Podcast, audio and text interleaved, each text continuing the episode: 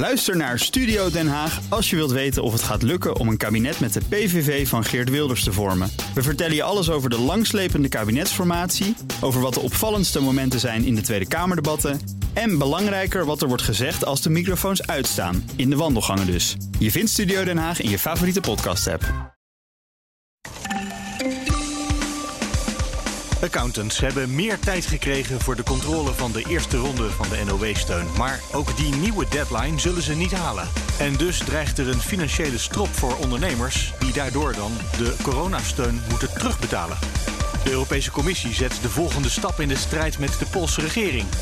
Er komt een inbreukprocedure, omdat het constitutionele hof in Warschau besluiten van het Hof van Justitie in Luxemburg negeert. En gematigde terroristen bestaan niet, zegt de prominente Afghaanse politica Massouda Jalal. Ze is haar land ontvlucht, maar niet verslagen. En als de kans zich voordoet, dan wordt zij graag de volgende president van Afghanistan. Dit is Nieuwsroom, de dagelijkse podcast met het nieuws van BNR Nieuwsradio en het Financiële Dagblad. Verteld door de journalisten zelf. Ik ben Mark Beekhuis en het is vandaag donderdag 23 december. Hallo, Michal van der Toorn. Hallo Mark. Van BNR. We gaan het hebben over de controles voor de NOW. Dus de. Dus, oh, ik vergeet steeds waar die afkorting ook weer voor staat. De. Uh, steun voor bedrijven tijdens corona in elk geval. Erg hè? Weet jij het nu ook niet meer? Nee, ik weet er niet meer. Nood. Nou, dit kan toch niet? En, oh ja, noodmaatregel overbrugging werkgelegenheid. Ja, die. Dat is het. Nou goed. Uh, die dus. En dan uh, om precies te zijn, de allereerste versie daarvan. Daarvan moet je een, uh, een controller een account laten doen, of het allemaal reglementair gegaan is.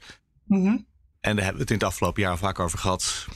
Ja. Accountants zeggen: de datum waarop we dat moeten doen, halen we niet. We hebben het veel te druk. Ja, inderdaad. Dit gaat dus pas weer over de eerste NOW-regeling, die van maart 2020, of nou, voorjaar 2020. Dat voelt als heel lang geleden. En uh, ja, nou goed, accountants zijn er nog steeds mee bezig om uh, ja, goedkeuringsverklaringen voor bedrijven te maken. En dat, daar komt gewoon heel veel werk bij kijken. Maar dat moest toch 31 oktober af zijn, allemaal? Ja, dat moest 31 oktober af zijn. Nou, dat lukte niet. Daar hebben we ook al eerder over bericht. En nou ja, nu is de deadline verplaatst naar 6 februari. En nu zeggen de accountants, of sommige accountants, dat gaan we eigenlijk ook niet halen. Um, nee, dat snap ik wel. Ja. Want februari, uh, dat is het seizoen dat die mensen zich helemaal. Uh, wat zegt dan Mark Rutte altijd? Het snot voor de ogen werken. ja, die, het begin van het jaar is gewoon de drukste periode voor het jaar voor accountants sowieso al. Met natuurlijk de jaarrekening die, uh, die gemaakt moet worden voor al hun klanten. Um, en nu komt daar dus uh, nou ja, achterstallig werk van dus die NOW-1-regeling bij. En natuurlijk zijn, is er nu een nieuwe lockdown, nieuwe steunpakketten. Uh, we zitten nu volgens mij in NOW 6. Dat, het werk stapelt zich op en ja, die, nou, dat is gewoon, ze hebben het gewoon heel druk. Het moet wel een keer gedaan worden natuurlijk. Je, als je zegt, ik wil een stempeltje van een accountant. Ja, dan, dan moet die een keer gezet worden. Maar om ja. dat nou precies tijdens het hoogseizoen te doen voor die accountants... dat is ook wel weer een beetje onhandig. Ja, dat is een vraag. En het is ook voor ondernemers vervelend. Want dat zagen we al toen die eerste deadline werd uitgesteld. Uh, als je geen stempeltje van een accountant hebt, dan moet je de steun die je hebt gekregen terugbetalen. Nou, dat is natuurlijk niet fijn, al helemaal niet nu we nog steeds in een pandemie zitten en er voor sommige sectoren nog steeds uh, steun nodig is. Ja. Dan is het raar dat je aan de ene kant steun krijgt en aan de andere kant terug moet betalen.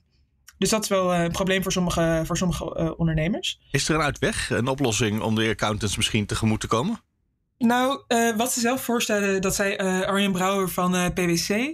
Die zei, laat ons gewoon de werkzaamheden die we hebben voor de jaarrekening en ook voor, en dan de werkzaamheden die we hebben voor die NOW-goedkeuring.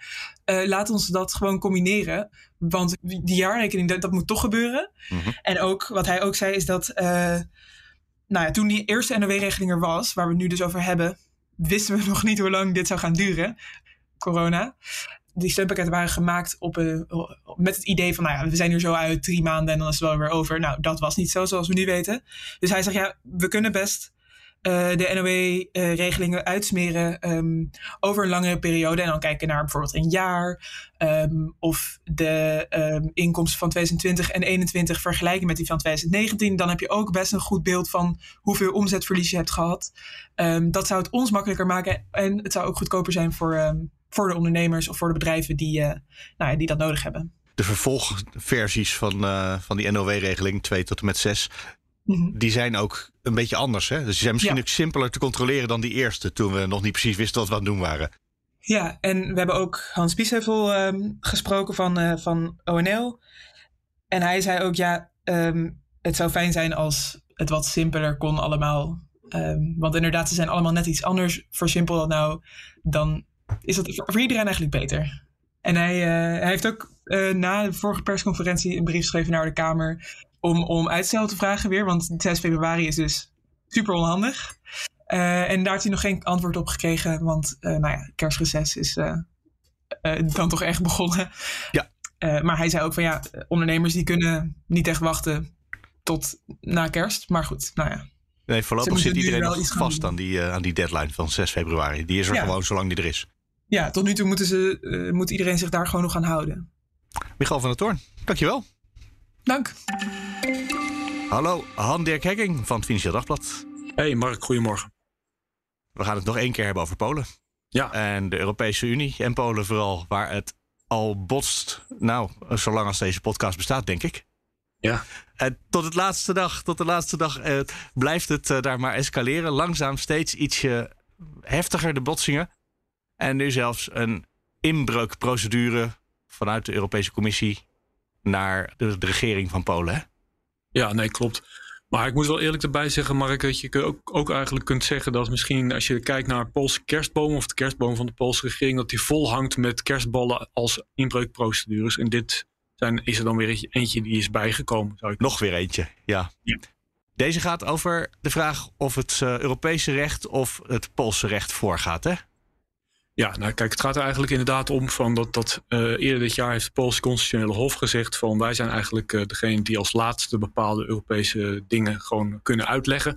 Uh, althans, de Poolse grondwet gaat volgens ons voor op bepaalde artikelen uit het Europees verdrag. En dat is eigenlijk heel gek, hè, want Polen toen toetrad in 2004 tot de Europese Unie. Toen heeft zich eigenlijk gecommitteerd aan die Europese verdragen. En nu zegt het Constitutioneel Hof, 17 jaar na dato, plotseling van... Nou ja, maar sommige dingen gelden voor ons niet, dan gaat de grondwet voor. En als de grondwet voorgaat, heeft ook dat Poolse Constitutioneel Hof... het gaat over de uitleg van de Poolse grondwet... dat heeft dan voorrang op het Europees Hof. Dat hebben ze zeg maar eigenlijk in juli en oktober gezegd. En nu zegt de Europese Commissie van... ja, maar dit klopt gewoon niet... Polen heeft zich gecommitteerd. We spreken de Poolse regering aan via zo'n inbreukprocedure. Dit is trouwens maar de eerste stap natuurlijk gewoon een hele reeks van ja, procedurele stappen die, die uiteindelijk kunnen leiden tot een gang naar het Europees Hof. Wederom, uh, waarin de commissie dan Polen zal proberen te vervolgen voor het feit dat, uh, dat dit is gebeurd. En het idee uh, hier, Mark, is eigenlijk gewoon van dat als je toetreedt tot de Europese Unie, dan heb je ook gewoon beloofd dat je ervoor zorgt dat jouw gerechten, zeg maar, ja, de ordening van het Europese recht, hè, waarbij mhm. dus het Europees Hof van Justitie in Luxemburg eigenlijk de laatste, de hoogste instantie is die eigenlijk maar bevoegd is om Europese recht uit te leggen. Ja, als je toetreedt tot de EU heb je eigenlijk als lidstaat maar de verplichting om daarvoor zorg te dragen. En dat doen ze niet. Nee, precies, zo is het. En er was er ook al vanuit, uh, ja, niet vanuit Brussel dan, maar vanuit Luxemburg, vanuit het, uh, het Hof daar, een opdracht gegeven aan de Poolse regering om de rechtspraak daar uh, ja, anders te organiseren. Ja, klopt. Het Hof eh, van Justitie van de EU heeft eh, dit najaar Polen een dwangsom opgelegd van een miljoen euro per dag. Daar is nog geen cent voor betaald overigens.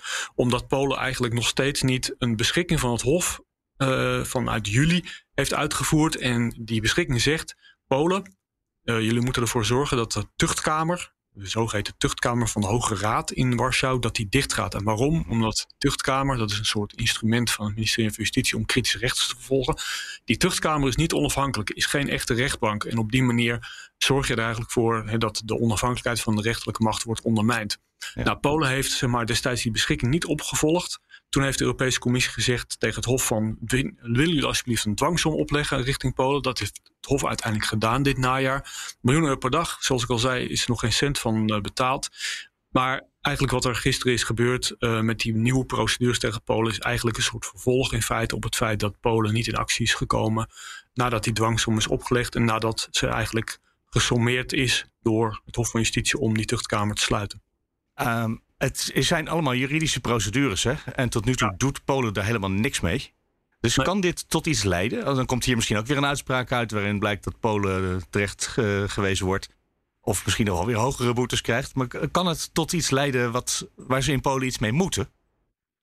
Nou, kijk, ze moeten in principe, zeg maar, als ze werkelijk uh, zeg maar, de Europese verdragen honoreren, dan zouden ze dit allemaal moeten opvolgen. Ja, doen ze dan wel. maar dat doen ze niet. Nee, nee, nee, precies. Nou, het is gewoon uiteindelijk is het een soort wie het eerst knippert. zo moet je eigenlijk deze confrontatie zien. En wat Europa eigenlijk dan aan ja, tot zijn wapens kan, kan rekenen in deze hele knipperdiscussie. Mm Dat is natuurlijk gewoon dat er een enorm hoop met geld ligt te wachten voor Polen. Volgens het corona-herstelpakket Next eh, Generation EU. De kan Polen heeft daar eigenlijk 36 miljard euro aan garanties en leningen geclaimd. Uh, dat geld komt gewoon niet vrij zolang Polen gewoon niet in actie komt uh, met bijvoorbeeld ontmantelen van die omstreden tuchtkamer.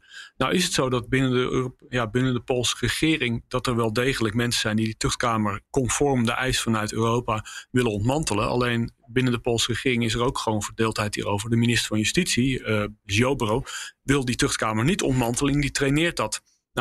Dat is eigenlijk wat je nu de hele tijd gewoon ziet gebeuren. Je ziet niet alleen een clash maar, tussen, tussen Brussel en Polen. Maar je ziet ook gewoon een clash in Warschau zelf. Waarin die minister van Justitie uh, heel graag confrontatie maar, speelt met, uh, met Brussel. Maar ondertussen ook eigenlijk daarmee gewoon de regering gijzelt. En waarom doet hij dat? Waarom kan hij dat doen? Omdat hij met zijn partijtje eigenlijk gewoon cruciaal is voor het overeind houden van de meerderheid van de grote regeringspartij, de PIS. Dus misschien als de strijd op een goed moment uh, in Polen de andere kant uitvalt, krijgt, uh, krijgt Europa wel gelijk. Ja, kijk, het is in principe zo dat, dat de Poolse regering ook al eerder heeft toege toegezegd dat ze die tuchtkamer gaan ontmantelen. Alleen die minister van Justitie ligt daar eigenlijk de hele tijd bij dwars.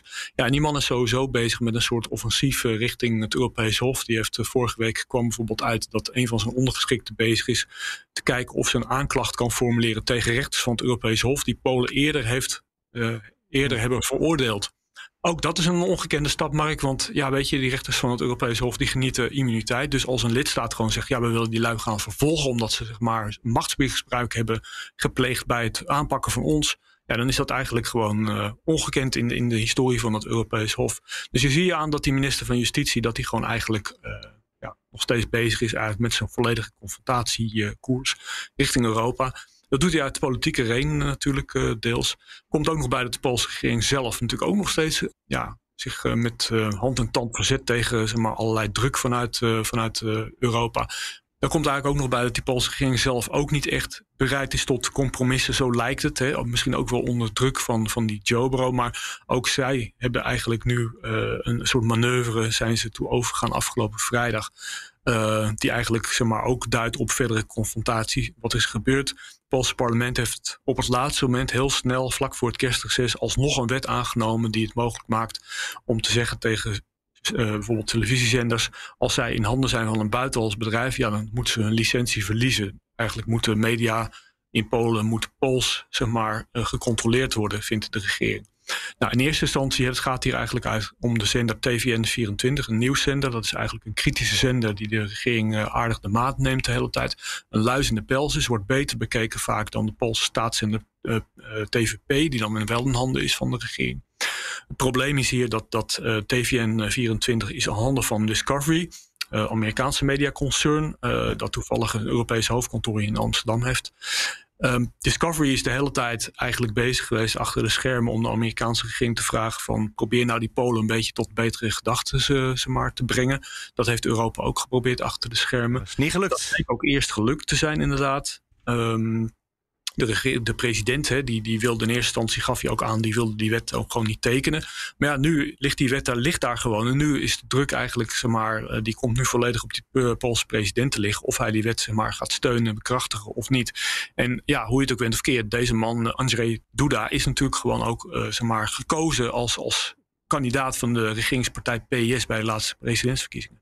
Dit, dit gaat nog jaren duren. Hè? Moeten we Polen niet gewoon langzaamaan eens uh, naar, de, naar de uitgang van de Europese Unie leiden?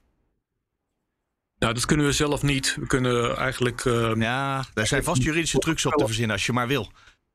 Ja, nee, goed. Dus dat, dat, kijk, wat waar het uiteindelijk gewoon om draait, is dat, dat uh, lidstaat in principe zelf uh, alleen maar via artikel 50. Er is één land ons, dat uh, Polen is voorgegaan op dat vlak. Ja, dat is het Koninkrijk. Die hebben artikel 50 van het verdrag ingeroepen. En dan kun je inderdaad een soort exit uh, zeg maar, uh, gaan voorbereiden. Dat zal Polen niet heel snel doen, want, want het Poolse EU-lidmaatschap is gewoon zeg maar heel populair in Polen, ook vanwege de gelden die daarbij betrokken, die daarbij betrokken zijn. Um, ja, wat er gewoon gaat gebeuren is de komende tijd uh, dat je die confrontaties hier gewoon voorlopig gewoon uh, doorgaan. Totdat een van de partijen gewoon op een gegeven moment uh, maar, inschikt. Ja, de Polen hebben op dit moment hebben ze gewoon het nadeel dat ze dat geld dat ze goed kunnen gebruiken niet, niet krijgen. En dat is wel een, een machtig wapen, zou je kunnen zeggen, in de handen van Europa.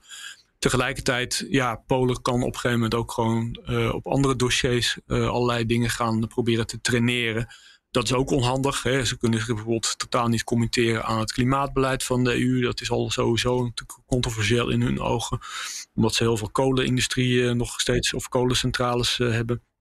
Dus ja, dit is gewoon, uh, gewoon een soort uh, ja, een likdoorn. Weet je wat dat is, Mark? Een likdoorn. Ja, dat is een, ja. dat is een medische aandoening die heel vervelend is. Ja, precies. Dus die moet er op een gegeven moment moet die er gewoon uit. en uiteindelijk is komt, uiteindelijk denk ik dat de conclusie hierbij is dat die Polen dat zelf moeten doen. Uh, dus je moet er zeg maar, tot inkeer komen. In 2023 zijn er verkiezingen. Dan kan de Poolse kiezer ook zeggen of ze deze confrontatiekoers eigenlijk wel of niet uh, zeg maar, pruimt. Ja. Uh, ja, in de peilingen staat de regering niet zo heel goed voor. Daarom wil ze ook niet dat de regering nu crasht en dat er vervoegde verkiezingen komen. Daarom heeft die minister van Justitie zo'n grote invloed met zijn splinterpartijtje. Maar goed, uiteindelijk moeten de Polen dit uh, maar, zelf oplossen om te voorkomen dat ze een soort paria-lidstaat worden. en dat ze zeg maar, ook voorlopig geen, geen Europees geld krijgen. Wordt vervolgd. Han-Dirk Hekking, dankjewel. Ja. Het laatste woord is niet gezegd, Mark. Nee, gelukkig maar. Anders zouden we werkloos zijn. Precies. Ik begin altijd, Daan Ballegeer, met de vraag... is er nog iets waar ik speciaal naar moet vragen... bij dit artikel waar we het over gaan hebben? Uh, dingen in de marge? Wel, ja, misschien zou je nog kunnen vragen naar een gesprek waarvan je niet eens weet dat het komt. En dat uh, is uh, volgende week, namelijk uh, verschijnt in de krant. En dat is een gesprek met Omar Sadr. En dat is een politicoloog die ik deze zomer in augustus sprak. en hij zat in Kabul. Het is een Afghaanse politieke wetenschapper. En ik sprak die dus ja, kort voor de Taliban de hoofdstad innamen. En die man was daar uh, ja, natuurlijk van aangedaan, hè, uh, angstig. Um, maar ook voelde zich in de steek gelaten door, door de Verenigde Staten, door het Westen. En ja, die gaf toen zijn heel interessante analyse over hoe het allemaal zover was kunnen komen en hoe het nu verder ging gaan. En met het jaareinde is zicht had ik dus geprobeerd om die nog eens te spreken en te vragen van waar ben je nu beland? Alles goed met jou en jouw familie? Aha. En um, dat is dus gelukt. En eigenlijk sluit dat een beetje aan bij dat verhaal van Masouda Jalal. Maar ja, dat is nog niet in de krant verschenen, want je wil dat soort verhalen niet te dicht op elkaar in de krant natuurlijk. Nee, we gaan het nu hebben over dat uh, artikel, uh, het interview met uh, Jalal. Een mevrouw uit Afghanistan. Afghanistan uit ook, sinds de val van Kabul, sinds de Taliban daar weer in de macht is. Wat was de reden dat je dacht, met haar wil ik eens praten? Ja, op buitenlandvlak stond Afghanistan toch echt centraal in uh, de drama's die zich hebben uh, ontvouwen. En uh, daarbij was er ook heel veel aandacht voor de positie van de vrouw, uiteraard. Want de afgelopen twintig jaar leek het erop alsof die daarvan tweede rangsburger of zelfs derde rangsburger toch aan het promoveren waren naar eerste rangsburger. En nu kwamen die uh, vermalendijde Taliban weer aan de macht. En uh, was het toch weer ja, bevreesd zijn voor meisjes die niet meer naar school mogen, vrouwen die niet meer mogen werken. Um, echt een hele vreemde en, en, en eigenlijk uh, uh, slechte tafereelen die zich daar opnieuw ontvouwden. Hè. Dus zelfs de beeldenis van vrouwen werd uit etalages gehaald, want die mochten niet meer in de straat aanwezig zijn, beeld je dat in. En ja, terugkijkend op wat het jaar nu op dat vlak heeft gebracht, dacht ik, wie moet ik daar nu nog eens over proberen spreken? En een collega van mij, die maakte mij op, uh, attent op uh, Masouda Jalal, die ergens aan de Nederlandse televisie een korte interview had gegeven een tijdje geleden. En toen dacht ik, ja, voormalig minister van Vrouwenzaken, iemand die ehm, goed Engels spreekt, die op de vlucht is, die een uitgesproken mening heeft over waar het uh, naartoe moet en niet alleen naar hoe het verkeerd is gegaan, die moet ik spreken. En uh, toen heb ik dat geprobeerd en dat is gelukkig gelukt. En ze wilde president worden? Uh, toen er nog verkiezingen waren. En daar is ze heel boos over dat dat niet gelukt is. Uh, dat moet ik wel zeggen. Tijdens het gesprek kwam meermaals aan bod, uh, ook als over andere dingen ging, greep ze meermaals terug naar, maar ik had president moeten zijn. En dat is, dat is mij ontnomen. En uh, de mensen wilden mij. En ik was zo populair. En dan gaat het niet zozeer over de verkiezing van 2019, waarbij haar huis gebombardeerd is door haar tegenstanders, maar echt over de verkiezing van 2002. toen uh, was uh, de Taliban het jaar ervoor verdreven en kwam een campagne op gang. En zij was eigenlijk al vrij bekend in Afghanistan, omdat het een, uh, een hoogleraar is. ze is. Ze is dokter. En ze was actief bij de Verenigde Naties, onder andere bij de, Verenigde, de, Vere, uh, de vluchtelingentak, moet ik zeggen, niet de vreemdelingentak, de vluchtelingentak. Ja. En uh, ook bij de, het, het, Wereldvoedselprogramma. En ja, ze gaf uh, voedsel aan honderdduizenden mensen die haar daardoor ook bij naam kenden. En naar eigen zeggen was ze daardoor toch echt heel populair. Ook omdat ze in de gevangenis gegooid is door de Taliban, die haar eigenlijk niet zagen zitten. Ze was ongeveer de enige werkende vrouw in het land. En dat paste uiteraard niet bij de cultuur van de Taliban. Maar toen heeft de, de Verenigde Naties, hebben de Verenigde Naties besloten dat als de Taliban dat niet terugdraaiden en haar op vrije voeten lieten, dat ze de geldkranen gingen dichtdraaien en dus is ze dus ook weer vrijgekomen. Toen die verkiezingen eenmaal georganiseerd werden in 2002, is ze dan uh, later opgegaan tegen uh, Karzai, die dan later effectief president geworden is. En in haar uh, verhaal is dat omdat uh, daar geritseld is, dat er beloftes gedaan zijn. Er was veel corruptie. En zij vindt, als het allemaal eerlijk was verlopen, was ik als president uit de bus gekomen. En eigenlijk geeft ze aan, zou ze dat nog altijd wel willen doen, als er ooit een einde komt aan dat Taliban-regime en ze krijgt de kans om bijvoorbeeld een voorlopige overgangsregering te leiden, dan ja, zegt ze wel, als ik geroepen ben, dan zal ik komen. En zij is heel somber over de toestand van het land, hè?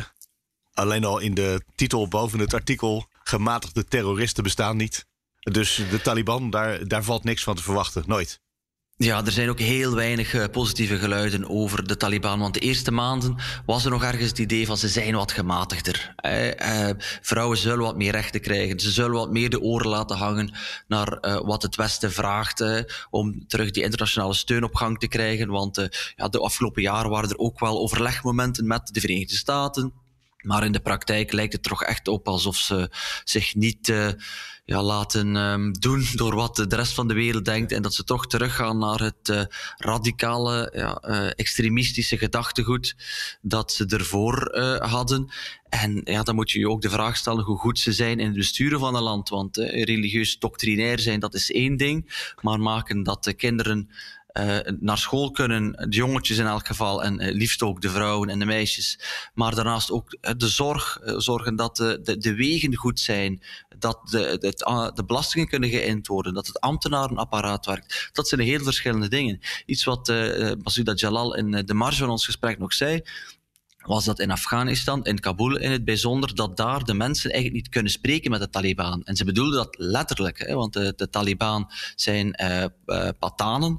En ik, uh, in Kabul spreken ze, geloof ik, Dari. In elk geval een, andere, andere een ander taal, dialect, een andere taal. Dus ze begrijpen ze gewoon al niet. En dan moet je daarmee gaan, gaan samenwerken en gaan besturen. Vergeet ook niet dat heel veel van de Taliban, zeker de, de, de, de, de stoottroepen of het voetvolk, dat dat geen opgeleide mensen zijn met geen bestuurservaring, die nu wel de macht hebben, maar ja, daar iets goeds mee doen is iets helemaal anders.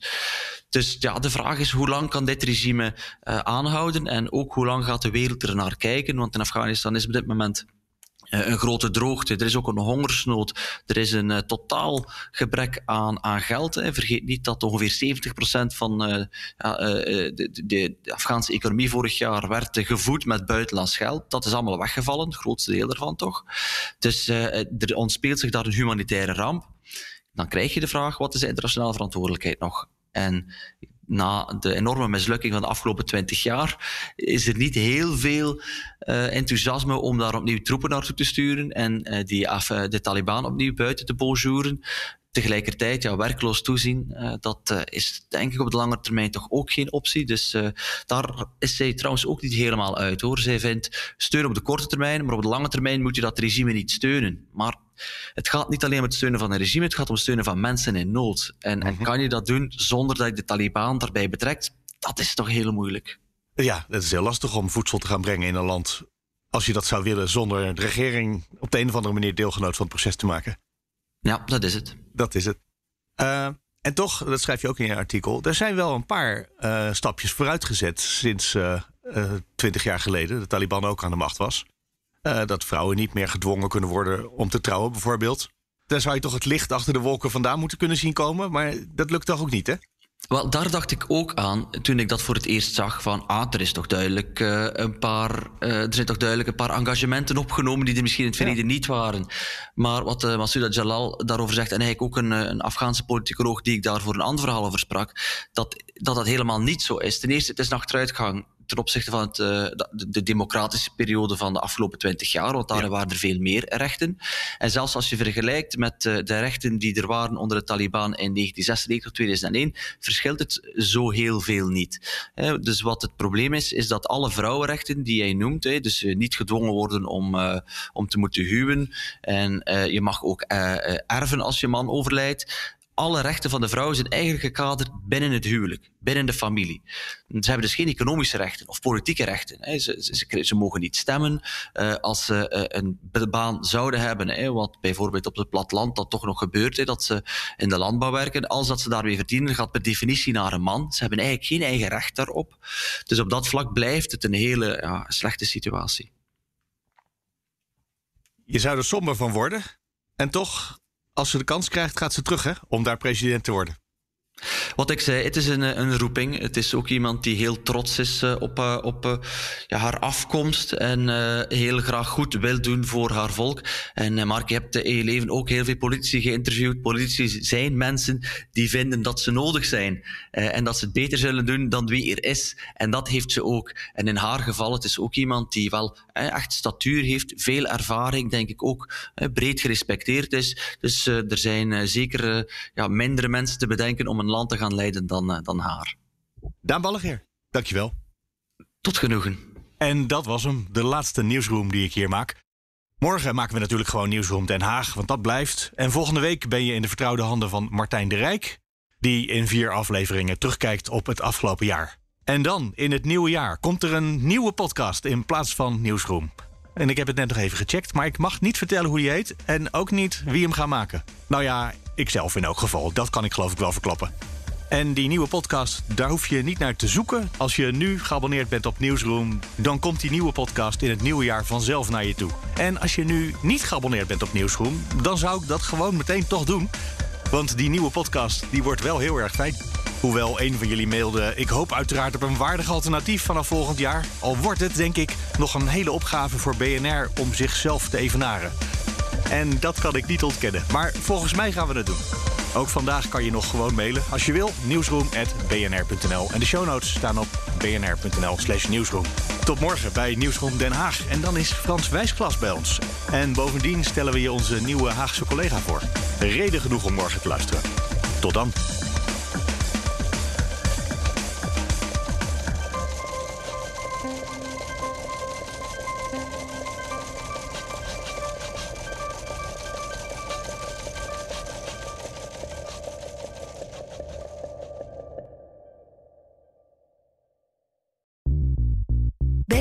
BNR ben je altijd als eerste op de hoogte van het laatste nieuws. Luister dagelijks live via internet. Bas van Werven. En heel langzaam komt de zon op rond dit tijdstip. Je krijgt inzicht in de dag die komt op BNR, het Binnenhof in Nederland en de rest van de wereld. De Ochtendspits. Voor de beste start van je werkdag. Blijf scherp en mis niets.